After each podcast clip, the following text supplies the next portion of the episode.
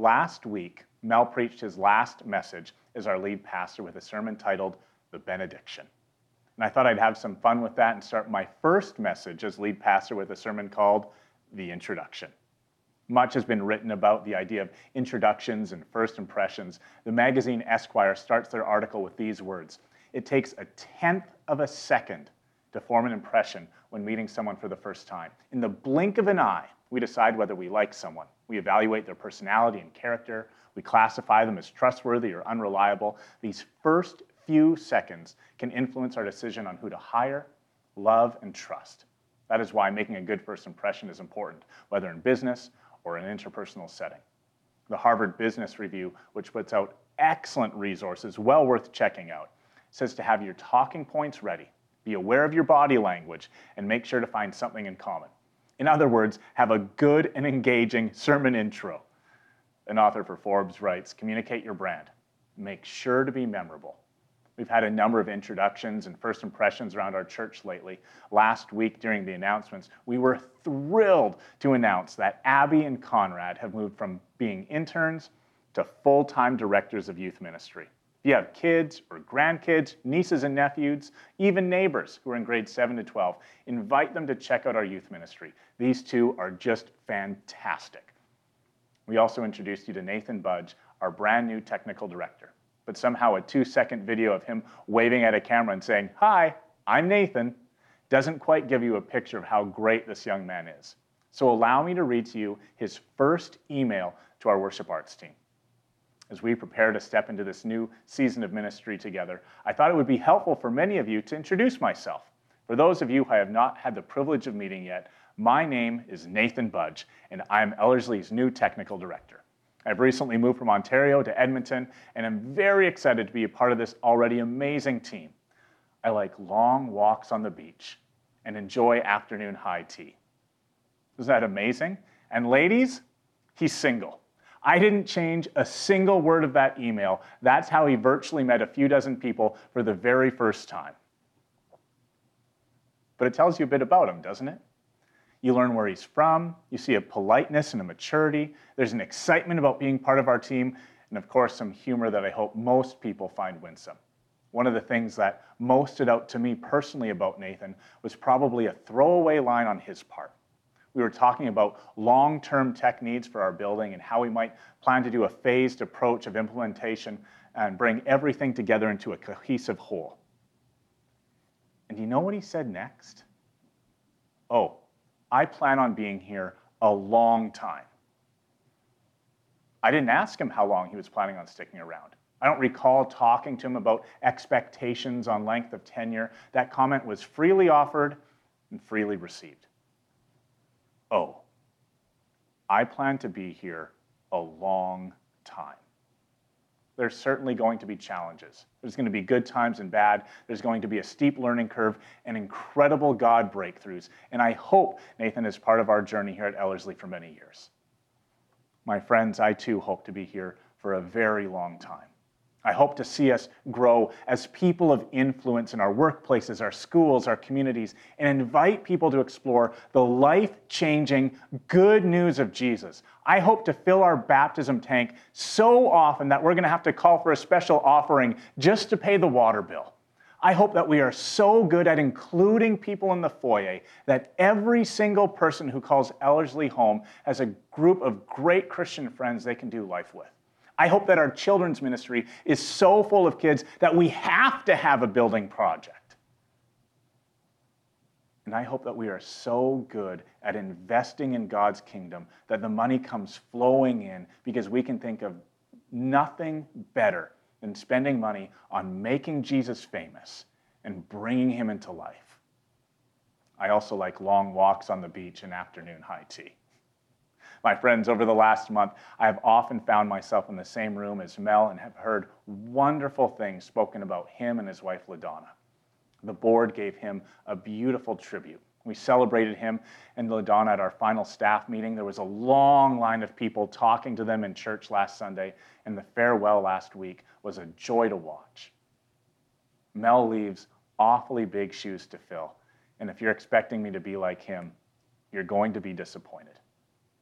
But here's the good news I don't need to stand in Mel's shoes. I have the privilege of standing on his shoulders and on Sam, Sam Brakey's before him and Ed Stuckey before him and all the pastors who have gone before and helped shape our church to where it is today. So let us not waste this moment, for God has put all of us here for such a time as this. I'm excited to join with you. We're going to have a lot of fun, but it's also going to be a lot of work, which is why our next sermon series is on the book of 1 Peter. We're going to talk about perseverance, grit, resilience. If you have your Bibles with you, open them up to 1 Peter chapter 1.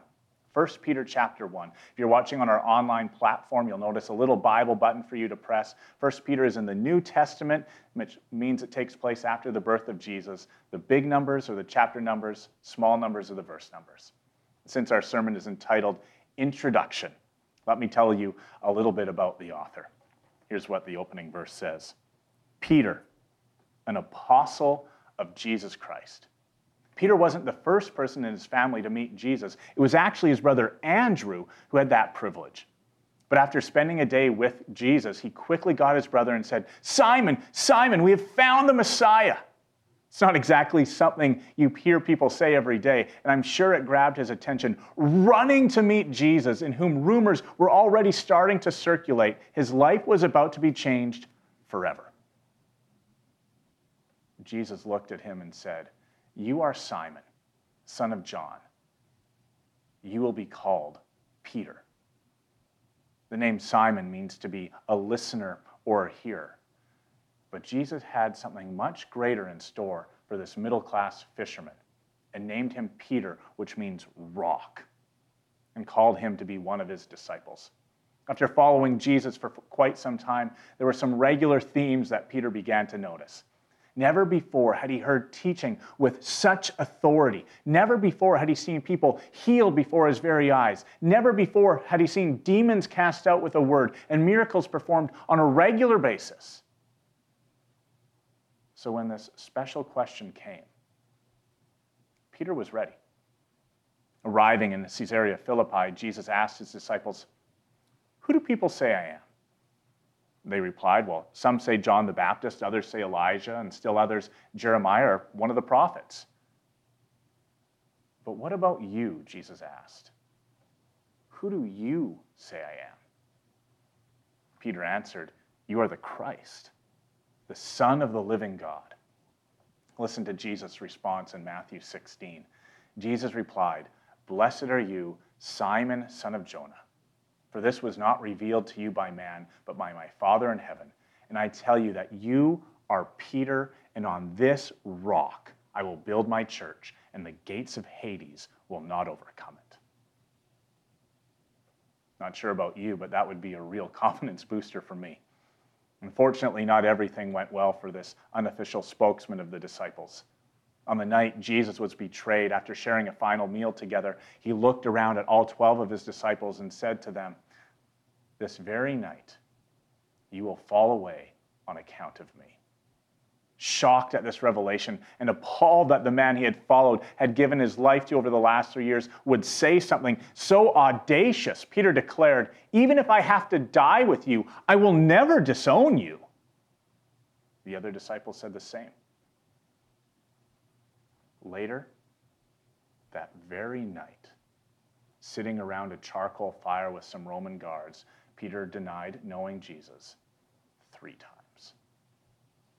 The New Testament starts with four books on the life of Jesus. The first three books, Matthew, Mark, and Luke, are all very similar and end as we would expect with the resurrection and Jesus saying some very encouraging words, commonly referred to as the Great Commission.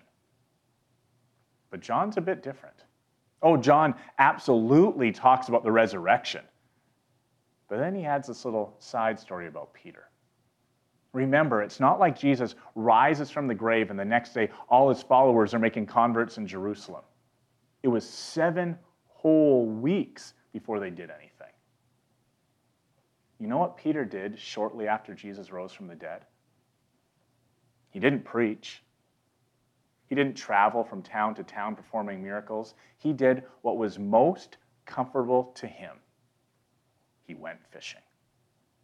And it was on that fishing trip that Jesus taught him an important lesson about forgiveness. We won't know for sure on this side of heaven, but I wonder if it also was a key step in Peter developing some resilience. After the fishing trip, while gathered around a fire, that same charcoal fire that would have reminded Peter what happened just a short time ago, Jesus gave him the opportunity to make amends. For each of the three times that Peter denied Jesus, Jesus asked his friend, Peter, do you love me? Three times reminding him in vivid detail that the guilty are forgiven.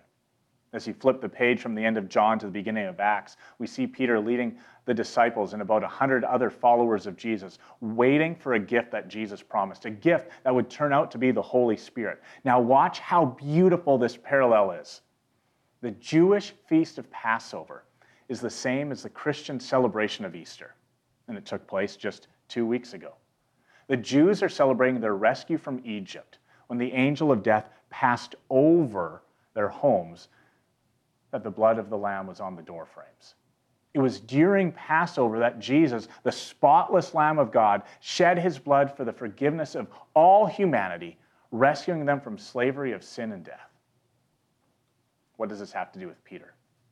Listen to this because I think it's so cool. Seven weeks after Passover is the Jewish feast of Pentecost. What happened seven weeks after Israel's escape from Egypt, you ask?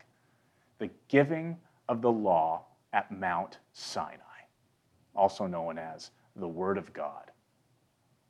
And Israel became a nation committed to God what happened seven weeks after Jesus' death and resurrection, the giving of the Holy Spirit, where the very Spirit of God would dwell in all who believe in him. You think that would preach? As Jews come out of the temple during Pentecost, Peter meets them on the temple steps and preaches a powerful sermon, calling them to believe in Jesus, repent of their sins, and to be baptized. And do you know what happened? 3,000 people came to faith and got baptized that very day. In the following chapters in Acts, we see Peter perform miracles. He gets arrested, he gets beaten for his faith, and continues to share the incredible message of the resurrected Christ. Nothing is going to stop him. By the time we reach Acts chapter 8, there's an intense persecution towards those who claim to be followers of Jesus, and the church is scattered. And then something else happens. Up to this point, Peter's entire ministry has been towards the Jews. But in chapter 10, God meets him in a vision and says that the good news is not for Jews alone, but for the whole world. Go and tell them about me. Peter understands failure. Peter has personally experienced persecution, and he wants the world to know about the life changing relationship that is available in Jesus.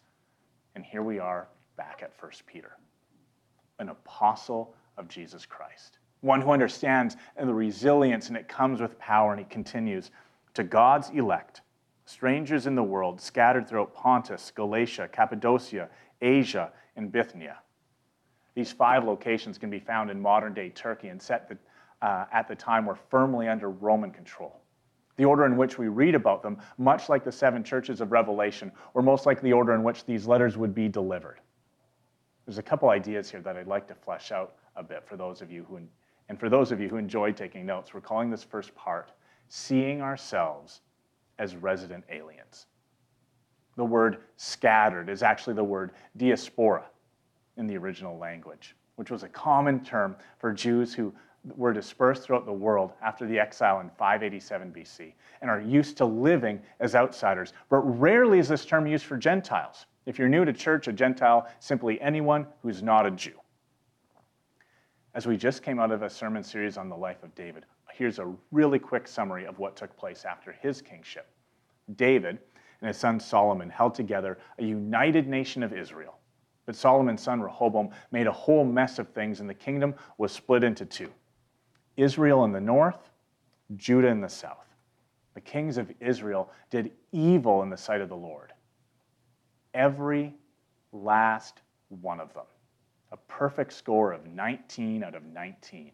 Eventually, God had enough, and they were taken into captivity by the nation of Assyria. The kings of Judah did slightly better. They were batting at about 50%. But after four bad kings in a row, God sent them into captivity as well by the nation of Babylon. God's people were scattered, dispersed. Fast forward 600 years, and a new persecution is taking place. Peter is writing this first letter about AD 64 65 during the reign of Nero and right after the burning of Rome, both of which are important historical facts to be aware of. And here's why Nero is an egomaniac, and he wants to control everything that's taking place in Rome. If he isn't worshiped, push those people to the fringe of society. If he doesn't like your culture, shove it to the side. If he doesn't like your building, tear it down. But you know what's cheaper and quicker than tearing things down? Burning them down. The general belief was that Nero himself caused the great fires of Rome because of his lust to build and control everything that was taking place. In order to build and control, he had to tear it down and destroy. But surprise, surprise, people don't like when their homes are burnt to the ground, when their shops are burnt to the ground, or when their temples are burnt to the ground. The Roman citizens start to rebel. Then, in a stroke of pure diabolical genius, Nero says, Oh, it wasn't me who burned the city, it was the Christians. We have no proof of an empire wide policy against Christians. But there were plenty of general outbursts um, against followers of Jesus, both Jews and Gentiles alike. They found themselves dispersed, scattered, resident aliens. Oh, they can build a home, but will it ever feel like home? Will your neighbors accept you, or will they persecute you because they just don't agree with you?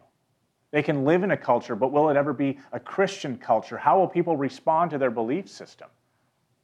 With your Bibles open in front of you, take another look at this verse. To God's elect, strangers in the world.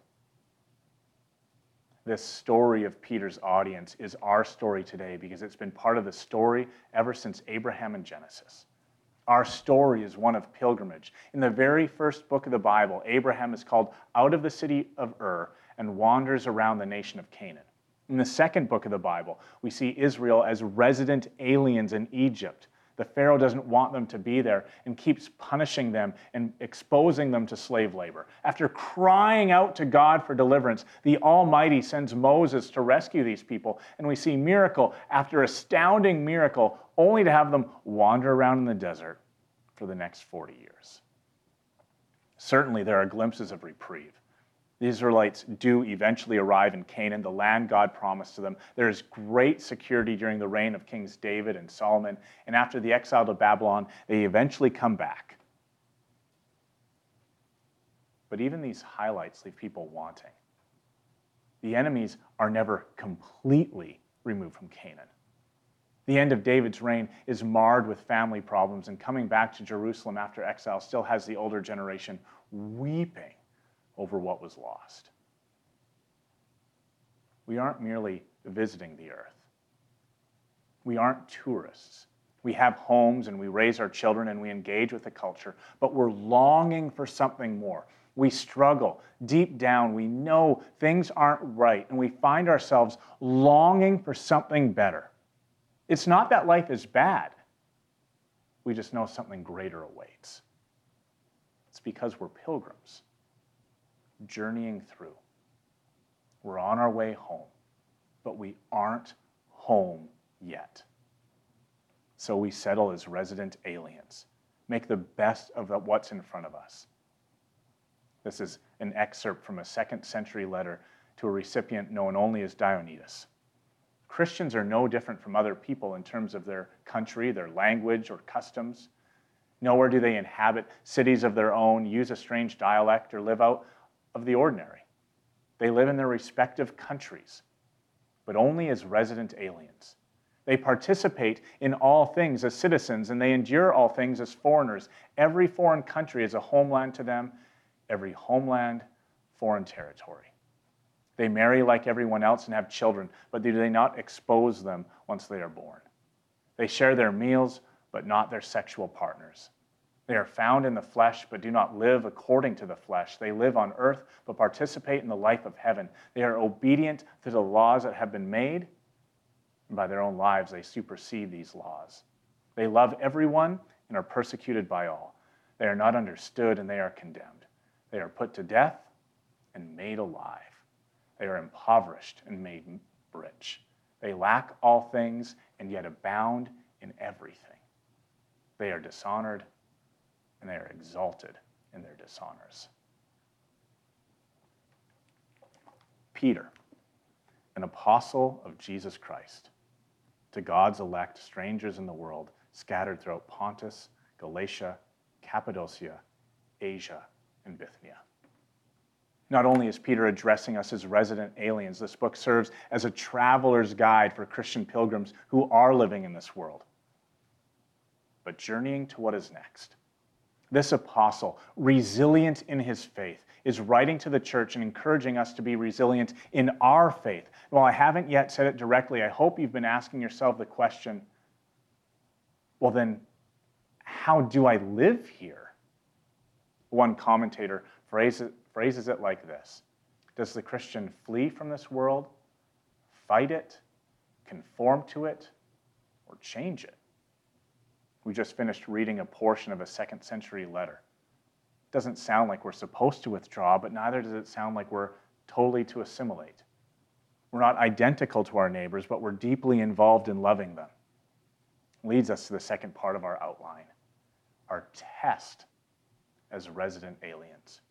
We're going to leave the introduction of 1 Peter for a moment and jump over to chapter 2, verses 11 to 12, and this is what we read Dear friends, I urge you, as aliens and strangers in this world, abstain from sinful desires which war against your soul. Live such good lives among the pagans that though they accuse you of doing wrong, they may see your good deeds and glorify God on the day he visits us. Did you catch what Peter did there? I'll read verse 12 again, this time with a little more emphasis. Live such good lives among the pagans that they accuse you of doing wrong and see your good deeds, that they might glorify God on the day he visits us. Peter presents us with a test. You, resident alien, stranger in this world, live your life with such integrity, with hope filled resilience, that you will be both incredibly offensive and stunningly beautiful. But let me make this abundantly clear this is not either or.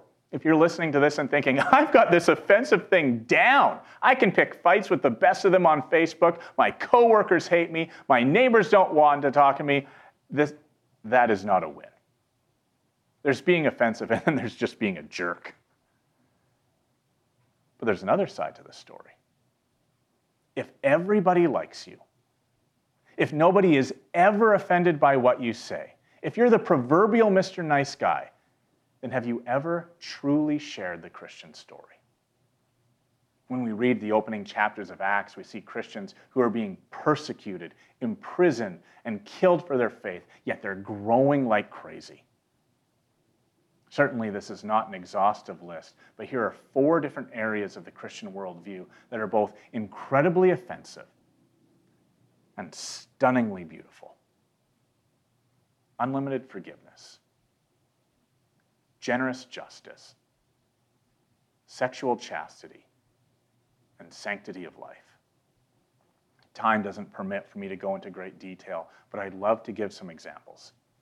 Understanding I'm only 40 years old, and I've never seen North America more divided than it is today.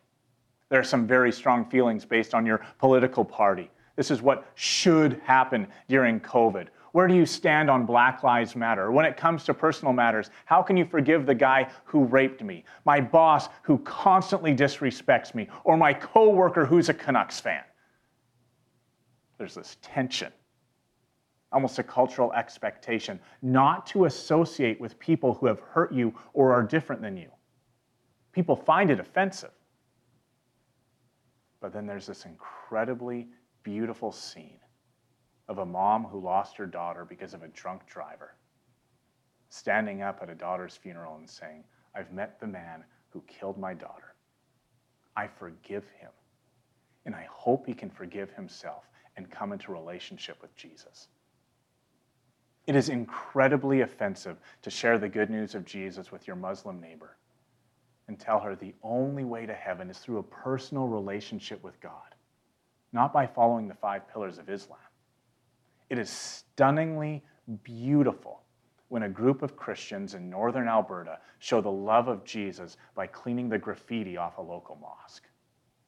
Many people find the Christian ethic incredibly offensive. That God created man in his own image, in the image of God, he created him and made them female and, and male, he created them. The only time Christians view sex as appropriate is in the marriage relationship. But it is stunningly beautiful to watch a husband love his wife as Christ loved the church and to watch the woman flourish because of the love and the support she receives and respect her husband in return. One of my friends is incredibly offended at some of the abortion laws in the States. How dare they, he blasted on Facebook, tell people when they can and cannot have an abortion. And yet it's stunningly beautiful when a church family surrounds a single mom, provides her with a crib, a car seat, a year of diapers, free babysitting, and access to friends and counseling whenever she needs to talk. It takes incredible resilience to pass this test. We have three strategic directions as a, as a church. One of them I mentioned earlier to be people of influence, to invite, include, and invest. We're also passionate about young families, and one of the reasons I'm so thrilled about our staff team. The third direction, and one I hope every church engages with, is the discipleship journey. Being a resident alien is difficult. Being resilient during this pilgrimage, even more so. One of, our, one of my dreams for our church is that everyone who calls Ellerslie home would have at least one meaningful relationship at least one person who can love you enough to challenge you. One person who you can share both with your triumphs and your heartaches. One person who can be completely transparent with and incredibly loved in return. Talk is cheap. What are we doing about that? You may have heard Colton mention in the announcements earlier that we're holding a discussion on triads on Wednesday, April 28th at 7:30. If you'd like to join us, email David at dholzman at erbc.ca. It won't even be an hour long, but will be a time of sharing about the value of triads. If you're unfamiliar with that term, triads are small groups of three to five people, all of the same gender, where you get to know one another in transparent environment.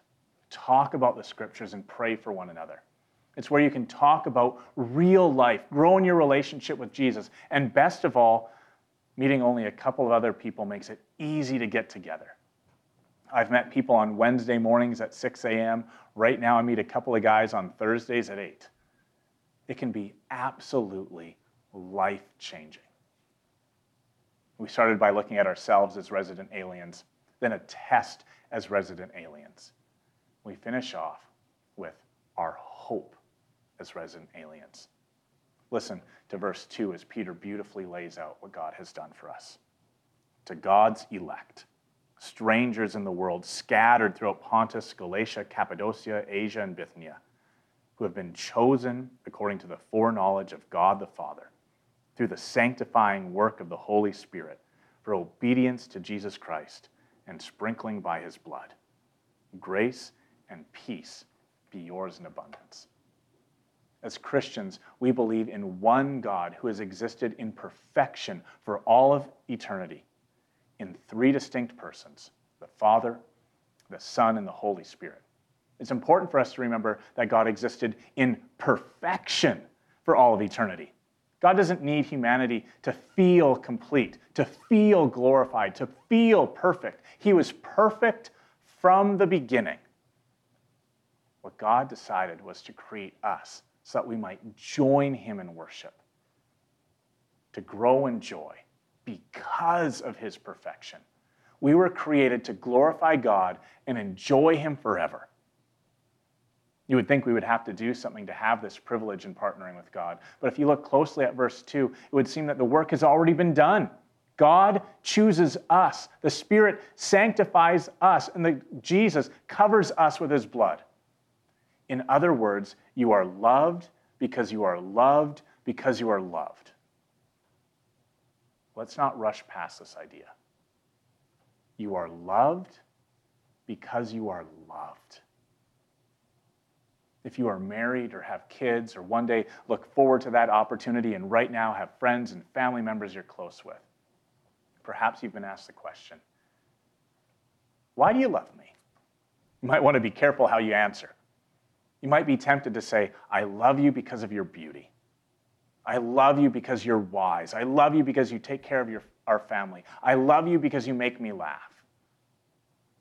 But there's a downside to that. The external beauty fades, job loss occurs, what once was endearing might now be annoying. There's a better answer. If your significant other asks you the question, you can always say, You know, it was your beauty, it was your heart, it was your wisdom that initially attracted me to you. But now, I love you because I love you. Why do I love my three kids? Not because of anything they have done. I love them because I love them. And that's the reason God loves you. There is nothing you've done that has caused God to love you. But before the creation of the world, He chose to love you because He loves you. Jesus loves you because He loves you, because He loves you. And that's why He shed His blood for you. Not because of anything you have done, but because of His immeasurable love. Our hope as resident aliens is placed in the hope of Jesus, a true and better resident alien. Never do we find Jesus at home. He is the ultimate pilgrim journeying in exile. He left the glories of heaven to be born in a stable. Jesus had a traveling ministry and is never found in a home of his own. When a teacher of the law said that he would follow him wherever Jesus went, the master replied, Foxes have holes, birds of the air have nests, but the Son of Man has no place to lay his head. Even upon his crucifixion, Jesus was taken out of the city and up to a hill. But here is our undying hope. Jesus took the exile we deserve so that we might be brought back home. Brothers and sisters, fellow resident aliens, in Jesus Christ, we have a resilient hope. Let's pray. Heavenly Father, I thank you for this passage and for the book of 1 Peter. I thank you that we are resident aliens. And I thank you that at the times we feel as though something better is going to come, we know it to be true because you have called us home. And while we engage with this world, may we share the good news of Jesus with everybody we encounter as we look forward to a great and eternal destiny. God, give us resilience and the hope that we have in Jesus Christ our Lord. Amen.